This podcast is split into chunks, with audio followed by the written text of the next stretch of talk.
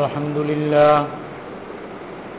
الحمد لله نحمده ونستعينه ونستغفره ونعوذ بالله من شرور أنفسنا ومن سيئات أعمالنا. من يهده الله فلا مضل له ومن يضلله فلا هادي له. ونشهد أن محمدا عبده ورسوله. أما بعد فأعوذ بالله من الشيطان الرجيم. ما آتاكم الرسول فخذوه وما نهاكم عنه فانتهوا. وقال رسول الله صلى الله عليه وسلم لا يؤمن أحدكم حتى أكون أحب إليه من والده وولده والناس أجمعين. أو كما قال عليه الصلاة والسلام উপস্থিত মুসল্লিয়ানি কিরাম আল্লাহ পাক রব্বুল আলমিনের অশেষ মেহরবানি যে আল্লাহ তালা আমাদেরকে পবিত্র জুমার দিনে আল্লাহর গর মসজিদে আসার তৌফিক দিয়েছে জন্য বলি আলহামদুলিল্লাহ আল্লাহর কোরআন থেকে একটি আয়াত তেলাওয়াত করেছে আয়াতের মধ্যে আল্লাহ পাক রব্বুল আলমী বিশেষ একটি দিক নির্দেশনা দিয়েছে রসুল্লাহ সাল আলহি আসাল্লাম এরশাদ করেন, ইন্নাহু মাইয়াইশ মিনকুম ফাসায়ারা ইখতিলাফান কাসীরা। বলতেছে, আমার পরে যারা দুনিয়াতে বেঁচে থাকবে ফাসায়ারা ইখতিলাফান কাসীরা। বিভিন্ন রকম মত পার্থক্য একতলাফ দেখতে পাবে।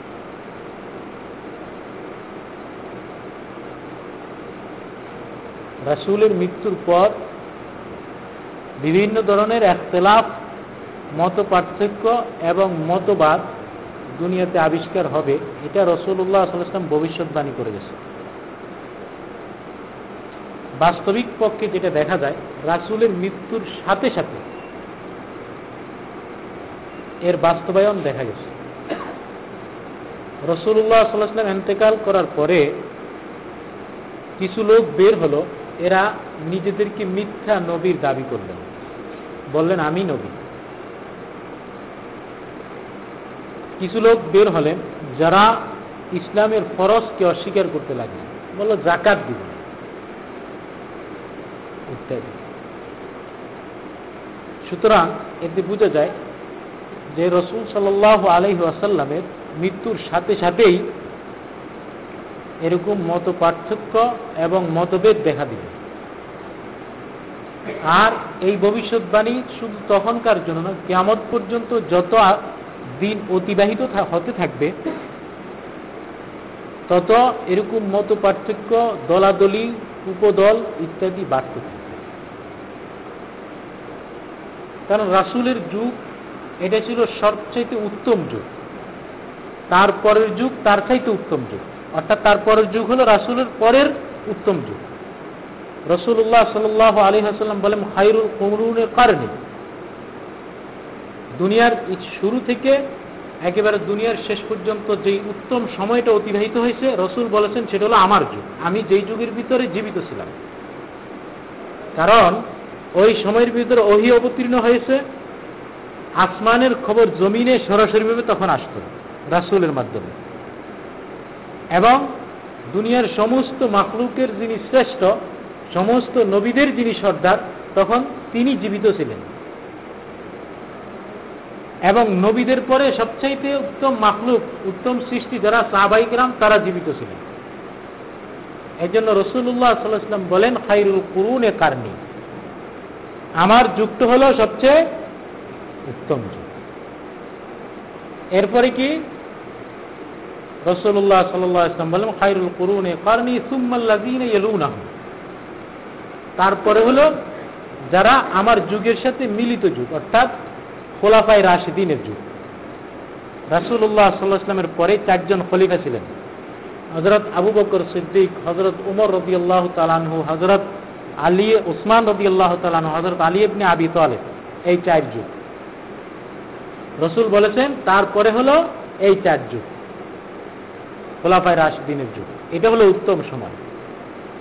কারণ এই সময়ের ভিতরে কোনো মানুষের উপরে জুলুম, নির্যাতন, অত্যাচার, অবিচার চলত না। প্রত্যেকে ন্যায় বিচার পেত। এমনকি বলা হয়, কোনো বাঘ, কোনো ছাগলের উপরে অন্যায়ভাবে আক্রমণ করত। সুতরাং রসুল্লাহ আসলাম বলেন যে তারপরের যুগ, অর্থাৎ আমার পরে সাহাবাই গ্রামের যুগ, এটা হলো সবচেয়ে উত্তম যুগ। তুম্মাল্লা দিন এলু নাহম এরপরে বলেছেন তারপরে সাহাবাই গ্রামের যুগের পরে আরেকটা যুগ আসবে, সেটা হলো তাবিনদের যুগ। এটা হলো তারপরে উত্তম যুগ। এর পরের যে যুগগুলি আছে, সেই যুগগুলি সম্পর্কে রসুল্লাহ আসলাম বলেছেন যে, তখন দুনিয়াতে শুধু ফেতনা সৃষ্টি হবে একের পর এক ফেতনা। হাদিসের ভিতরে আসছে মুসলিম আপনার এই ফেতনাগুলি, ফাসাদগুলি কীরকম হবে? গোর অন্ধকার, অমাবস্যার রাতের মতো এরকম অন্ধকার মানুষের উপরে ছেয়ে আসবে। অর্থাৎ কোনটা হক আর কোনটা বাতিল, এর থেকে এই অন্ধকার থেকে নির্ণয় করা অন্ধকারে যেরকম দিক নির্ণয় করা কঠিন? ঠিক এমনিভাবে কোনটা হক, কোনটা বাতিল, কোনটা সত্য, কোনটা অসত্য, এই জিনিসটাকে নির্ণয় করে বের করা আপনার আমার জন্য সেরকম কঠিন হবে। দিন যত যাচ্ছে, তত কঠিন হচ্ছে। এই জন্য রসুল্লাহ সাল্লাম বললেন, ইন্নাহু মাইয়াইশ মিনকুম পাসাইয়ারা ইখতিলাফান কাসীরা। রসুল বলছে যে আমার মৃত্যুর পরে আপনারা দেখতে পাবেন অসংখ্য একতলাফ অসংখ্য মতো পার্থক্য তখন কি করতে হবে? বলছেন, আলাইকুম বিসুন্নতি ওয়া রাশিদিন আল মাহদিয়িন আলাইহা বিন নওয়াজিজ। বলতেছেন, তখন আপনাদের জন্য করণীয় এবং আপনাদের জন্য বর্জনীয়। সেটা হলো কোনটা? সেটা হলো আলাইকুম বিসুন্নতি, আমার সুন্নত ওয়া সুন্নাতুল খোলাফায়ের রাশিদিন। এবং খোলাফায় রাশিদিনের যুগের খোলাফায় রাশিদিন যেই মতের উপরে, মতবাদের উপরে, যেই সুন্নতের উপরে ছিলেন, সেটাকে আঁকড়ে করতে হবে। সেটাই হলো আপনার করণীয়। এর বাহিরে কোনো কিছু করতে পারবেন আলাইকুম বিসুন্নতি ওয়াসুন্নতুল খোলাফায় রাশিদিন। কারণ রসুল্লাহ সাল আলী হাসাল্লাম তার জীবদ্দশায় তিনি ওহির এলমে ওহি, ওহির মাধ্যমে যা আসতেন সেটা মানুষকে বলতেন। আল্লাহ পাক বলেন, ওমা ইয়ান্তিকু আনিল হাওয়া, ইন হুয়া ইল্লা ওয়াহয়ুহা তিনি নিজের পক্ষ থেকে একটি কথাও বলতেন না, একমাত্র ওহির মাধ্যমে যেই কথাটা আসতেন সেটা বলতেন। বুঝতে হবে কথাটা। নিজের পক্ষ থেকে একটি কথাও বলতে না এর অর্থ এই না যে পারিবারিক কোনো বিষয়ে বা ব্যক্তিগত কোনো বিষয়ে তিনি অহির অপেক্ষা করতেন, এরকম না কথাটা। কথাটা হলো, শরীয়ত সম্পর্কে, দিন সম্পর্কে, ইসলাম সম্পর্কে যদি কোনো দিক নির্দেশনা দিতেন এবং সেটাকে যদি শরীয়ত হিসেবে কেমত পর্যন্তর জন্য চালু রাখার প্রয়োজন হতো, এই ধরনের কথা রসুল নিজের পক্ষ থেকে কখনো বলেন এগুলো সব আল্লাহর পক্ষ থেকে ওহি আসতো, তারপরে সেটা বলত। ইন হুয়া ইল্লা ওয়াহ সুতরাং সেটা ছিল রসুল আল্লাহর পক্ষ থেকে বলত। আর এই জন্য রসুল্লাহ সাল আলহি আসাল্লামের মৃত্যুর পর সাহাবাইকেরাম কোনো বিষয়ে সিদ্ধান্ত দিতে হ্যাঁ? কোনো বিষয় সম্পর্কে সিদ্ধান্ত দিতে তখন রসুল্লাহ সাল্লাহ ইসলাম কি করেছেন সেটা দেখতেন বড় গুরুত্বপূর্ণ বিষয়ও সাহাবাইকাম রসুলের অনুকরণ করতেন। হাদিস শরীফের ভিতরে এসেছে, ওমর রদি আল্লাহ আনহুর যুগে হজরত উমর রদি আল্লাহ তালানহু যুগে খেলাফত পৃথিবীর প্রায় অর্ধ পৃথিবী হজরত উমরের খেলাফতের যুগে মুসলমানদের পদদলিত হয়েছে, তাদের করায়ত্ত হয়ে গিয়েছে। আরবি, অনারব বিভিন্ন দেশের বিভিন্ন ভাষার বিভিন্ন বর্ণের মানুষ তখন ইসলামের ছায়াতলে আশ্রয় নিয়েছে। একজন সাহাবি প্রস্তাব করলেন, ইয়া আমি খলিফাতুল মুসলিমিন। রাসুল্লাহ সাল্লাহ আলহি আসাল্লামের যুগে আমরা কোরআন শুনতাম সে অনুসারে হেফজ করতাম, মুখস্থ করতাম। কিন্তু আমরা সবাই ছিলাম আরবি ভাষার লোক। আমাদের জন্য সেটা কোনো সমস্যা ছিল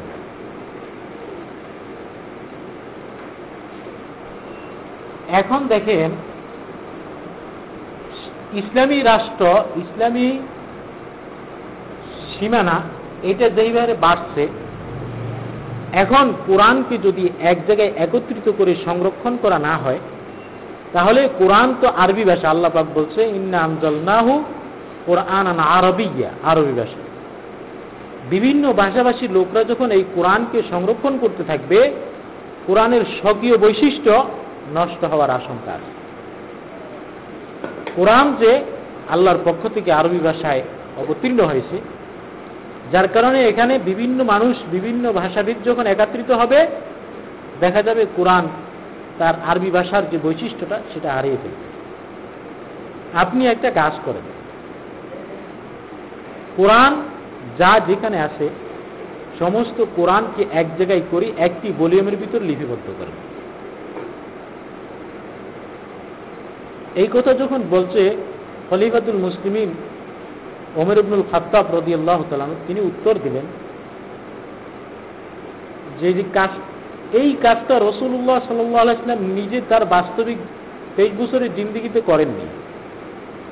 এবং তারপরে সবচেয়ে উত্তম মানব ছিলেন রসুলের পরে আবু বকর এবনে কোহাফা হজরত আবু বকর সিদ্দিক তিনিও তার খেলাফত আমলে এই কাজটা করেননি। সুতরাং তারা যেই কাজটি করেননি, আমি সেই কাজটি করার কোনো সাহস পাচ্ছি বুঝাইতে চেয়েছিলাম যে খলিফাতুল মুসলিমিন ওমর, তিনি রাসুলের অনুকরণ কীভাবে করেছেন তা দেখাইতেছে। এরপরে দেখেন হজরত ওসমান রদি আল্লাহ তালাহুর যুগে ঠিক একই প্রস্তাব হজরত উসমান রদি আল্লাহ তালাহুকে দেওয়া হয়েছে।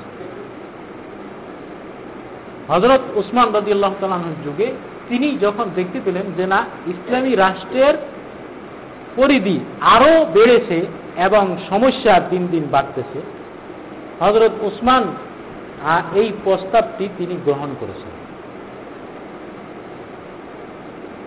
সাহাবাইক রামের সাথে এই বিষয়টা, সমস্ত সাহাবাইক রামের সামনে এরকম একটা গুরুত্বপূর্ণ বিষয়কে তিনি পেশ করেছেন। একজন সাহাবাইক রামও এর বিপক্ষে মতামত পোষণ করেনি। সমস্ত সাহাবাইক রাম এটার প্রয়োজনীয়তা উপলব্ধি করেছে সুতরাং হজরত ওসমান রদি আল্লাহ তালাম তিনি অত্যন্ত ভেবে চিনতে এই কোরআনকে একাত্রিত করার কাজ হাতে নিয়েছে এই জন্য দেখেন, জামিউল কোরআন বলা হয় হজরত উসমান রবি আল্লাহ তালাম হজরত উসমানকে জামিউল কোরআন। এখন প্রশ্ন হল হজরত আবু বকর এবং হজরত উমর রদিয়াল্লাহ তালানু যে কাজটি করেননি, পরবর্তীতে হজরত উসমান রদিয়াল্লাহ তালানু সেই কাজটা সমাধান করেছে এবং কোন সাহাবি এই প্রসঙ্গে কোনো বিমত পোষণ করেন এখন এই বিষয়ে রসুল্লাহ আসলামের দিক নির্দেশনা কি, যেটা আমরা হাদিজে পড়েছি, সেটা বোঝানোর জন্য এই কথাটা বললাম। রসুল্লাহ সাল্লাম বললেন যে ফাইন্নাহু মাইয়া ইসমিনকুম আলাইকুম বিসুন্নতি, তোমরা আমার সুন্নতকে অনুসরণ করবে ওয়াসুন্নতুল খোলাফাই রাশিদিন। এবং এই চার খলিফার, কোন খলিফা যদি সুন্নতকে জারি করে, কোনো বিষয় সিদ্ধান্ত নেয় সাহাবাই কিরাম যদি সেখানে অক্ষমত পোষণ করে, তাহলে সেটাকেও পালন করা তোমাদের উপর কর্তব্য। সুতরাং, বর্তমান যেই আমাদের কাছে যে কোরআনের বলিয়ম, জমাকৃত কোরআন এটা হজরত ওসমান রদি আল্লাহ তালাহুর যুগে তিনি একাত্রিত করেছেন। হজরত ওসমান রদি আল্লাহ তালাহ সমস্ত সাহাবাই কেরাম এর উপরে একমত ছিল। এখন এই কোরআনের কোন একটি আয়াতকে যদি বলা হয় যে এটা কোরআনের আয়াত না, অথবা যদি বলা হয় যে এটা কোরআনের, এই কোরআনের আয়াতকে আল্লাহর বাণী না ওসমান সংযোজন করেছে, সে ব্যক্তি কাফের হবে এতে কোনো সন্দেহ নেই। সে কাফের যদি কোনো মুসলমান বলে থাকে সে হবে মোরতা। যেহেতু রসুল্লাহ সাল্লাহাম দিক নির্দেশনা দিয়েছেন, আমার পরে আমার খোলাফায় রাশিদিন যদি কোনো বিষয়ে সিদ্ধান্ত দিয়ে থাকে এবং সাহাবাইক রাম যদি সেখানে দ্বিমত পোষণ না করে, তাহলে সেটাও রাসুলের করণীয় কাজ। এই জন্য বলতেছিলাম যে যখন কোনো একতলাপ দেখবে মত পার্থক্য দেখবে, তখন কি করতে হবে? রাসুলের সুন্নত কি সেটা জানতে হবে। রসুল্লাহ সাল্লাম বলতেছে, আল্লাহ পাক রব্বুল আলমিন কোরআনে পাকের মধ্যে বলছে মাতা কুমুর রসুল ওয়ামানাহা কুমান কুপান্তাহু আল্লাহ পাক বলেন যে, আমি রাসুলকে যা দিয়েছি, তোমরা সেটাকে আঁকড়িয়ে ধরো। সেটার উপরে আমল করো। ওয়ামানাহা কুমান হুপান্তাহু আর যেটা আমি রাসুলকে নিষেধ করেছি করতে বিরত থাকতে নির্দেশ দিয়েছি, তোমরাও সেটার থেকে বিরত থাকবে। এটাই হলো দিন, এটাই হলো ইসলাম। হ্যাঁ? দিনের প্রত্যেকটি কাজের ভিতরে আপনাকে দেখতে হবে যে রসুলের সুন্নত কি, সাহাবাই কিরামের আদর্শ রসুল্লাহ সাল্লাহাম কি দিক নির্দেশনা দিয়েছেন, সেটা আপনাকে দেখতে হবে। এরপরে রসুল্লাহ সাল্লাহ আলাইসলাম বলতেছেন ওয়াজু আলাইহা বিন নওয়াজেজ যে তোমরা রাসুলের সুন্নতকে এরকম মজবুত করে ধরবে, এরকম মজবুত বলতেছে যে একজন ব্যক্তি যখন কোনো একটা জিনিসকে শক্ত করে ধরতে চায়, তখন সে তার এই দাঁতের ভিতরে নিয়ে সেটা কিছু চাপে ধরে, যাতে কেউ ছুটাইতে না পারে। ঠিক রসুল্লাহ সাল্লামের দিক নির্দেশনা দিলেন যে তোমরা রাসুলের সুন্নতকে এরকম ভাবে আঁকড়িয়ে ধরবে, যেন কেউ তোমাদের কাছ থেকে সুন্নত, সুন্নতকে ছুটেই নিতে না পারে। যদি সুন্নত যদি কারও কাছ থেকে ছুটে যায়, সেখানে কি আসবে? বেদাত আসবে।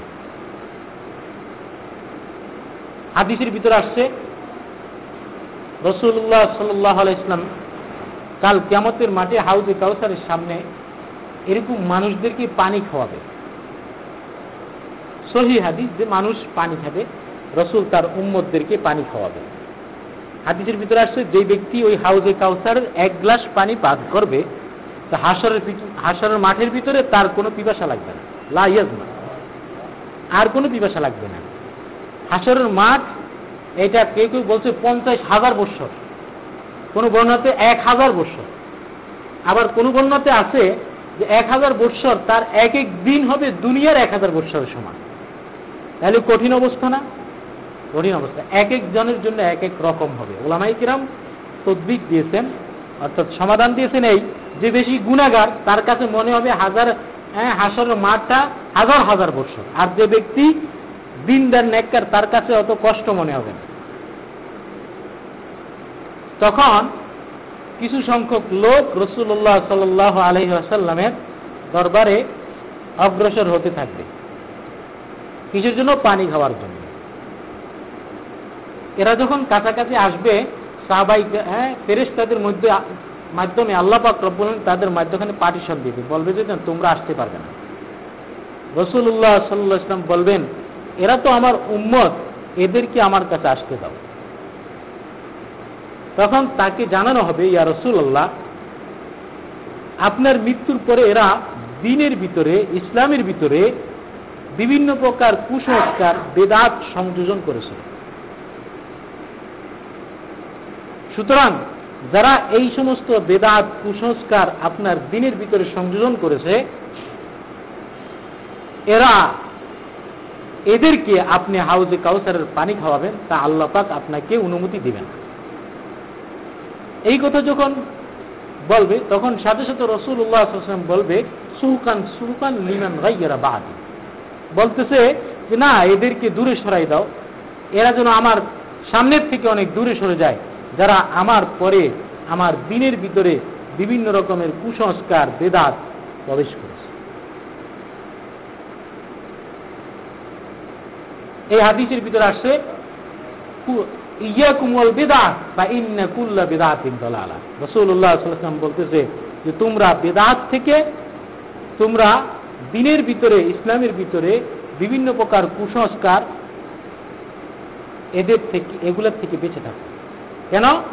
কারণ ফাইন্না কুল্লা মুহদাসাতিন বেদা ওয়া কুল্লু বেদাতিন দলালা। বলতেছে যে সমস্ত জিনিস, কুসংস্কারগুলো, এগুলো বেদাত আর যেগুলো বেদাত হবে, এগুলো হলো গুমরাহি। ওয়া কুল্লু দলালাতিন ফিন্নার। আর যত গুমরাহি আছে, এগুলার ঠিকানা এবং পরিণতি হলো জাহান্না এই জন্য দিনের ভিতরে যে সমস্ত বেদাত হ্যাঁ কুসংস্কার কোনগুলা বেদাত কোনগুলা কুসংস্কার কীভাবে বুঝব? হ্যাঁ? এই জন্যই বলেছিলাম যে রসুল্লাহ আসলাম বলছেন তারাত্তু ফিকুম আমরাই আমি তোমাদের কাছে দুইটা জিনিস রেখে গিয়েছি। তারাত্তু ফিকুম আমরাই লাম তদুল্লু মা কামাসাত্তুম বিহিমা। যতক্ষণ পর্যন্ত তোমরা যতদিন পর্যন্ত তোমরা এই দুই জিনিসটাকে আঁকড়িয়ে ধরবে এই দুইটাকে তোমাদের হ্যাঁ, আমলের মানদণ্ড বানাবে দিনের মানদণ্ড বানাবে, ইসলামের জন্য মানদণ্ড বানাবে, ততদিন পর্যন্ত তোমরা গুমরা হবে না। সেই দুইটা জিনিস কি? কিতাব আল্লাহ ওয়াসুন্নত রাসুলিহি। একটা হলো আল্লাহর কিতাব, কোরআন হ্যাঁ? ওয়াসুন্নত রাসুলিহি আর একটা হলো রসুলের এই দুইটাকে মানদণ্ড বানাইতে হবে। এই দুইটা জিনিস যখন আপনার মানদণ্ড হবে, ইসলামের দিনের জন্য মানদণ্ড হবে, বাস আপনার আর কিছু লাগবে না। সুতরাং আপনাকে যেটা শুনবেন যেটা বুঝবেন হ্যাঁ সেটাই যেটাই না বরং আপনার বুঝা এবং শোনা আপনার জানা সেটাকে মিলাইতে হবে কার সাথে? কোরআন ও হাদিসের সাথে। কেউ কথা বলল সেটা কোরআন ও হাদিসের রেফারেন্স আছে কিনা কোরআন ও হাদিসে আছে কিনা সেটা আপনাকে যাচাই করতে হবে। হ্যাঁ, দুনিয়ার সব কিছু বুঝে হুজুর আমরা তো এত বুঝি না। বুঝেন না কেন? আজকে যদি আপনি আপনি যদি বিপদে পড়েন, কোন ডাক্তারের কাছে যেতে হবে আপনি বুঝেন না? আপনি চেষ্টা তো করেন যে ভালো ডাক্তারের কাছে যেতে হবে। আপনার জায়গা, সম্পত্তি, সমস্ত কিছুর হিসাব আপনি বুঝেন না? আপনার ব্যবসা, বাণিজ্যের হিসাব আপনি বুঝেন না? বুঝেন, দুনিয়ার জীবন কতদিন? হ্যাঁ? হায়াত উম্মতি মা বাইনা সিদ্দিনা ইলা সাবির রসুল্লাহ বলছে, হয়তো ষাট থেকে সত্তর বছর আপনি বাঁচবেন। এর বেশি না। এর জন্য আপনি যত হিসাব করেছেন, যত জিজ্ঞি অর্জন করেছেন যত প্রকার কামাই রুজি করেছেন সব কিছু তো আপনি আপনার এই সময়টুকুর ভিতরে সমাধান করেছেন। কিন্তু আখেরাতের জীবন কতটুক? হাদিসের ভিতরে এসেছে, যেই ব্যক্তি সর্বশেষ মারা যাবে, তাকে কমপক্ষে মাটির তলে থাকতে হবে চল্লিশ হাজার বছর। সর্বশেষ ব্যক্তি যে মারা যাবে। সুতরাং আপনি যদি আজকে কালকে মারা তাহলে কত বছরের জিন্দিগি? এই জিন্দিগির জন্য আপনি কি হিসাব করা লাগবে না? এই জিন্দিগির জন্য আপনাকে এলেম অর্জন করা লাগবে না? এই জিন্দিগির জন্য আপনাকে ভালো, মন্দ বাছাই করা লাগবে না? এটা আপনার দায়িত্ব। আপনি যদি বলেন যে হুজুররা এক একজন এক এক কথা বলে, আপনি যদি বলেন যে এক এক পীর সাহেবের দরবারে গেলে এক এক রকম পাই, এক এক মসজিদে গেলে এক এক রকম পাই, এটা কিন্তু আপনার কোনো গ্রহণযোগ্য দাবি না। এটাকে আল্লাপাক কখনো গ্রহণ করবে না।